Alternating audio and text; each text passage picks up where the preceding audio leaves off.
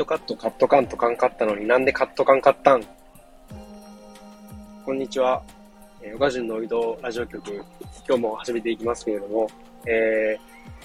ー、今何を言ったかというとですね、えー、キットカット買っておかないといけなかったのに、なんで買っとかなかったの？っていうことですね。えー、これはですね、えー、先日ちょっと、ツイッターかな？なんかでバズってたんですけど、えー、ジャンプの、えー、アプリですかね。ジャンププラス、えー、えー、持ってたやつで、えー、名古屋以外全部壊滅っていう漫画に出てきたワンフレーズだったらしいんですけど、なるほどなぁと思って、最初は何を言ってんだろうっていう風だったんですけど、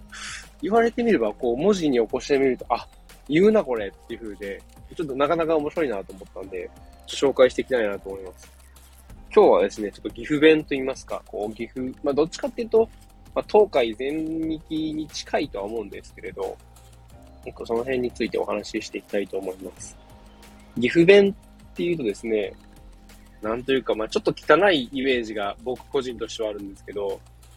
えー、そうですね、なんかいろんなところのこう方言が混ざってる感じがします。で、まあ、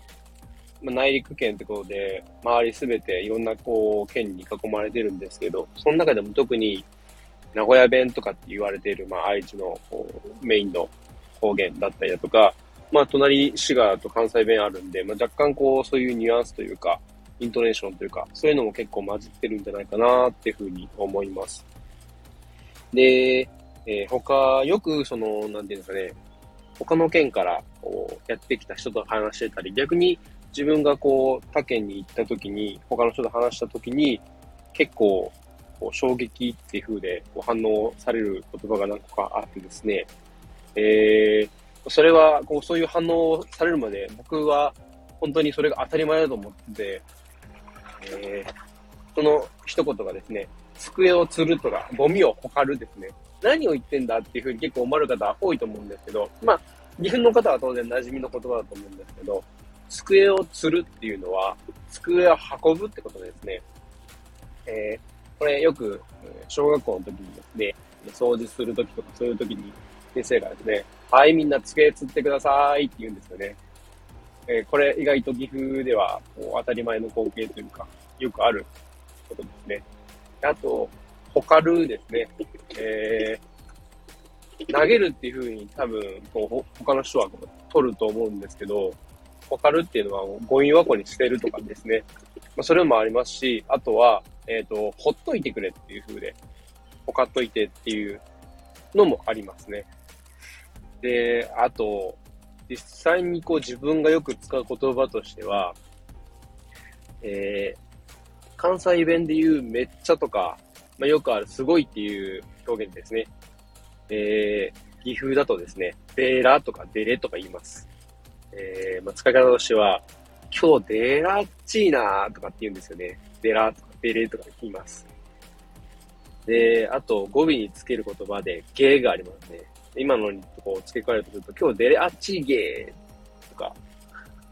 ゲをつけるんですよね。で、まあ、あと他ですね、